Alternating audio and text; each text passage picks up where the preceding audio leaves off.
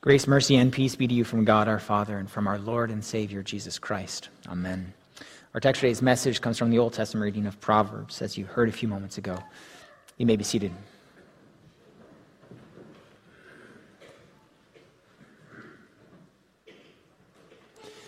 Dear brothers and sisters in Christ, when parents bring their child to be baptized, there are some words that they speak, some promises that they make. And if they have godparents, they usually make that commitment together as friends, as family of that child. I mean, it usually goes something like this By presenting this child for holy baptism, you commit yourselves to providing for their growth in the knowledge and fear of the Lord Therefore, you will ensure that they are instructed in the way of the Lord and join us in teaching them the Holy Scriptures, the Lord's Prayer, the Ten Commandments, and the Creed. Will you lift them up in prayer, nurture and help them grow in the Christian faith, encourage them toward faithful reception of the Lord's Supper, and help them to live out their lives of faith until Jesus comes again? Will you act in this way and for their sake and for the sake of Jesus? And they promise, we will with the help of God. Now, usually when this moment here at the baptismal font comes, I've already met with the parents. We've had those conversations about the promises that they're going to make.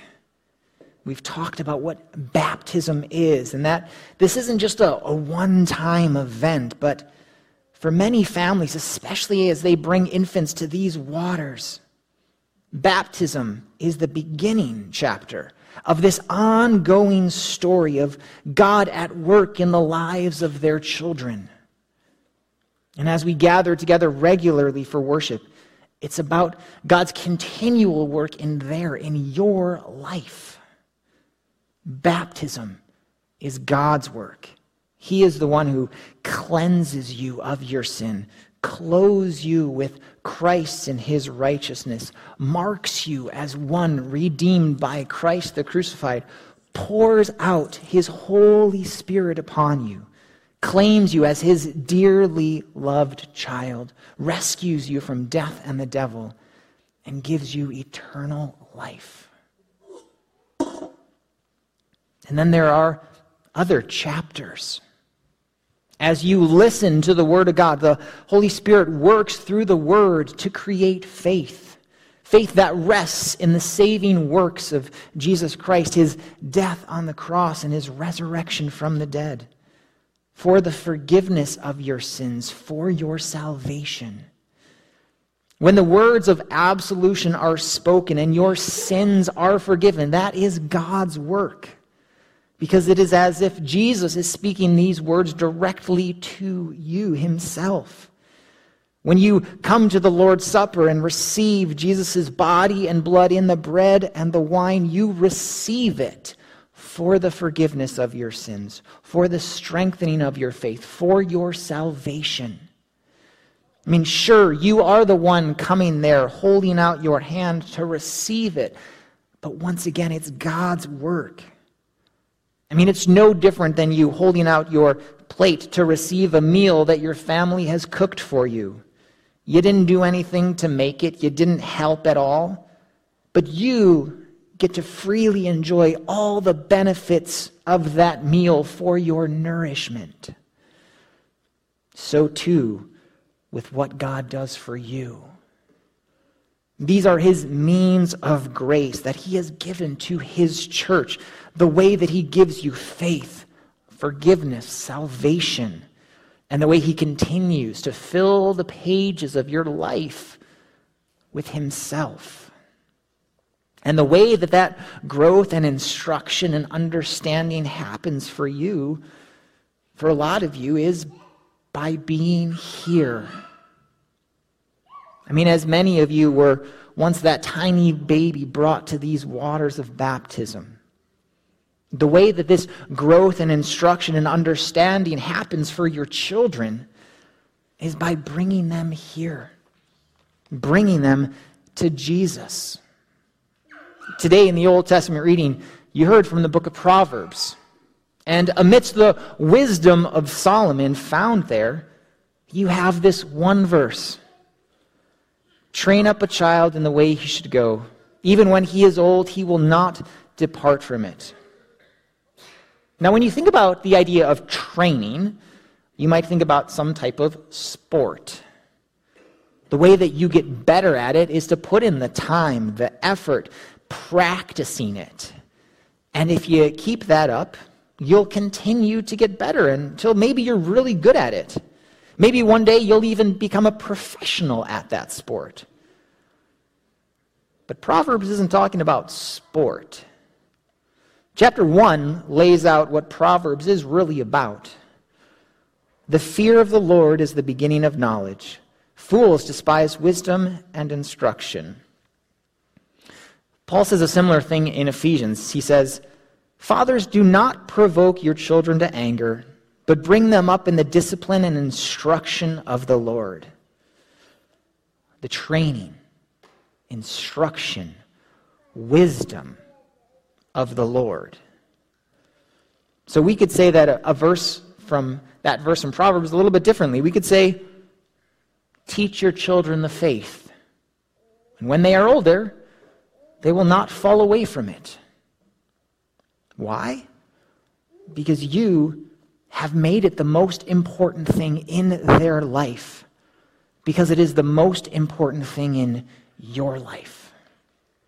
Parents, you are the first teacher your children will ever have.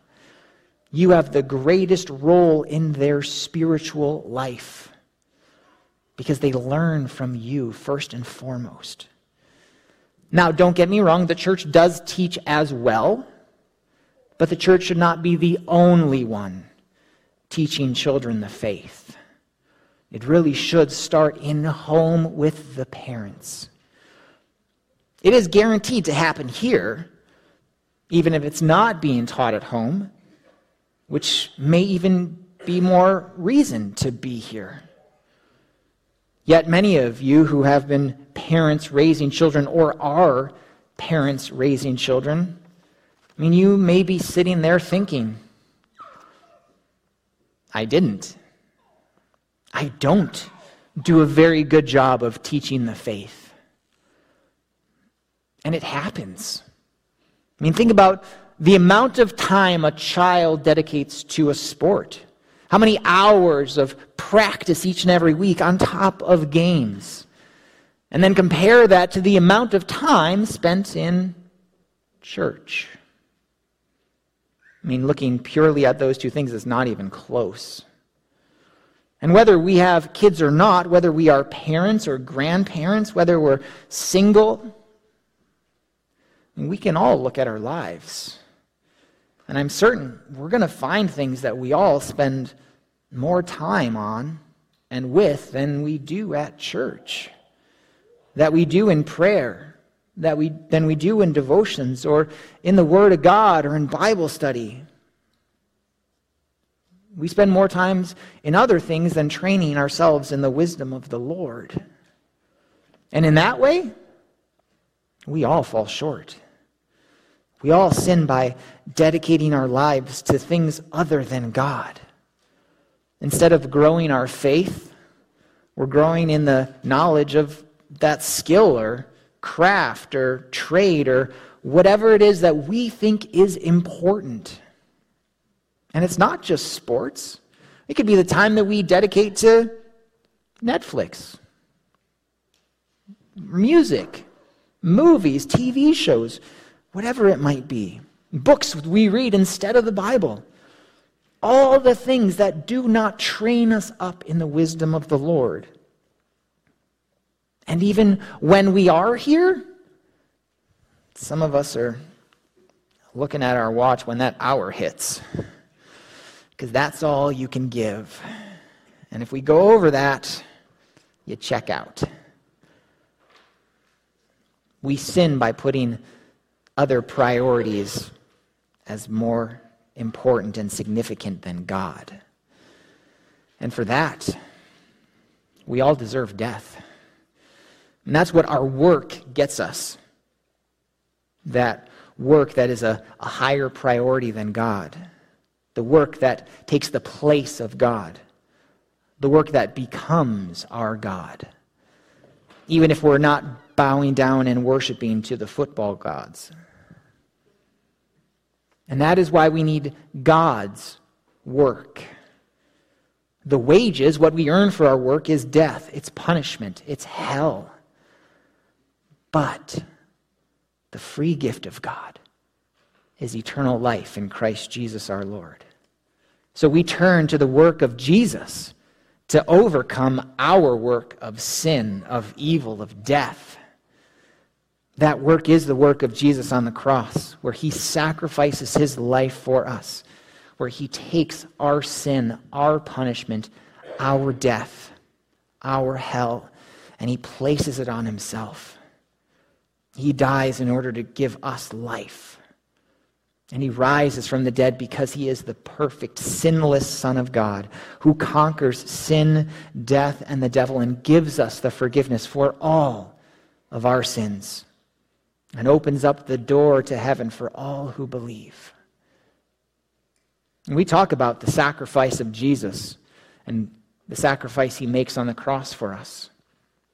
And it's a sacrifice that brings eternal life. And every day as you gather together and worship, you are also sacrificing. You're sacrificing the temptations of the world, the earthly pleasures that tell you that there are more important things to do with your time and with your life than be here. And what you're doing is training yourself, your children, in the ways of the Lord, in the faith. And it'll last all their life. It'll last for all of your life. And so let me now turn to the parents of young children who may be sacrificing more than anyone. Parents, I know it's hard to be here. People with young children, I know it's hard to be here. You're tired. Your kids are noisy. They don't listen. Some of them can't be contained. And as much as I say to you, parents, I know it's hard to be here, the fact is, I don't. You know why? Because I don't have to deal with it. Well, I should say, I have to deal with my own children as much as all of you do. And you may all have different opinions about the noise of children. There are some of you that grew up in a church where you needed to be silent in the church, where you couldn't make a noise, and if you did, you'd, you'd get a consequence, a punishment for it. Not so much anymore. And sometimes it's more than just noise. So, in case you missed it, on Christmas Day, my youngest, Jonah, decided that he would take his clothes off during the children's chat. the next Sunday, if you were here watching, also at the children's chat, he decided that he did not want to leave. And so he was carried away, upside down, by his legs, screaming. And if you look closely, you might see that there is a smile on my face. Probably because there is nothing I can do about it. Because I'm here. I'm not there with you guys. And as hard as it may be for Andrea, my wife, getting my kids ready to come here, coming here, having all three kids on her own, not having me be able to do anything to help her out because I'm up here. Especially when they're like that. There is nowhere else that I would rather have them be than here. And there's nowhere else that God would rather have them be than here in his house. In the gospel reading, you had people bringing children, infants, to Jesus to have him touch them, to bless them, to pray for them. The disciples rebuked them. We're trying to, to keep them away from Jesus, maybe trying to protect Jesus from them. I mean, maybe because the disciples didn't want to distract Jesus from the tasks that were at him, right? Teaching the people, healing the people, forgiving the people. It's also possible that they thought children weren't worthy to be with Jesus. Yet Jesus sets the disciples straight. Children are the ones that he wants to come to him. They are worthy because the kingdom of God belongs to such as them. Why? Because they receive. Especially infants, you think about them, they cannot do anything themselves. They cannot do anything for themselves. And so they trust others to do it for them. And from others, all they do is receive. The kingdom of God belongs to those who receive it as Jesus gives it. Parents with children, I know it's hard. I know that for those of you who have kids, you might be saying that you're not receiving, not getting much out of the service. I know that your attention to things outside of your children is sometimes not very great here. The example that you are setting for your kids by being here is not lost. It's not lost on me. It's not lost on your children because they are learning from you. And it's not lost on God that's why we hear the words of Proverbs Train up a child in the way he should go. Even when he is old, he will not depart from it. You may not leave here thinking that you've gotten much out of the service. Maybe you haven't actually heard a word of a sermon since your children have been born. But you're leading by example. There is no other place for you and your children than right here in this worship service.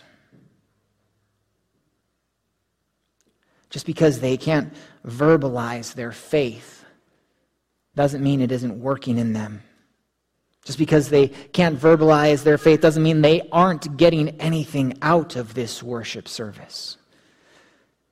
And for those of you who have no children, or your children have all grown up, or who have children who do not make noise, that sit quietly, just like you used to when you were a kid.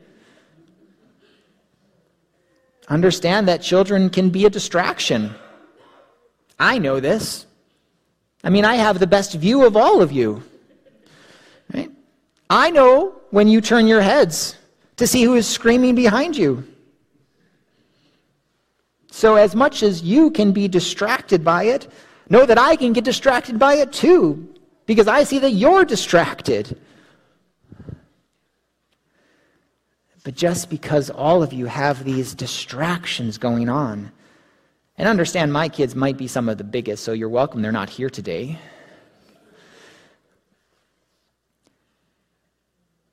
Just because we have these distractions going on doesn't mean they don't belong that they're not worthy to be with Jesus.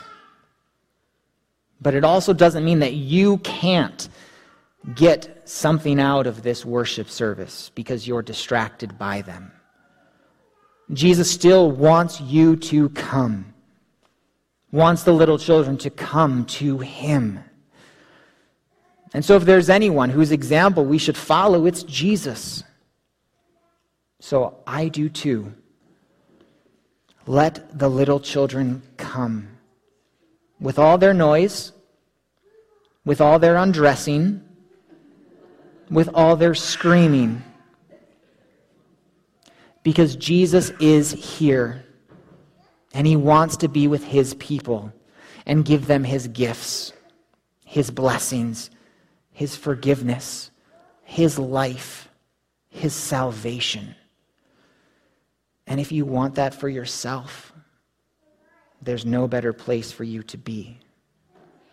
And if you want that for all people, just like God, then there's no better place for even the littlest ones to be than here. And so, rather than offering your glares to the families who are making noise, maybe offer a smile and a thanks for being here because you made it. Offer to help if they're sitting in the pew when things get out of control. Be a part of the body of Christ that supports the other parts of the body. Be the strong, helping hand to the weak, tired, exhausted part of the body that's losing their patience with those smaller parts. Be the eyes that see the commitment of families. Be the mouth that speaks a word of encouragement to them because God wants them here. Finally, parents, all of you, when you're looking at what you get out of today, there will always be something that God gives you. Maybe it's your moment when you have a, a time of confession, absolution, and you hear that your sins are forgiven. Maybe your moment today already happened with a song that we sang or a scripture verse you heard. Maybe your moment today is when you come to the Lord's Supper and receive Christ's body and blood for the forgiveness of your sins. Maybe it's during the prayers. Maybe it's hearing the words of the benediction, God's blessing being given to you. Maybe it's in the fellowship of other people going through exactly what you're going through. I don't know. God does. And in that, take comfort and peace. God is at work in this place, and He will work something, something in you, even if you may not realize it right in this moment. Faith is not our work, it's God's work. So, what do we do? We bring the little ones to Jesus. We don't hinder them we bring ourselves. And even that is God's work as He works in you and in your faith to come and to receive from Him like a little child. And receive, we do. Amen. And the peace of God, which passes all understanding, guard your hearts and minds in Jesus Christ, our Lord and our Savior. Amen.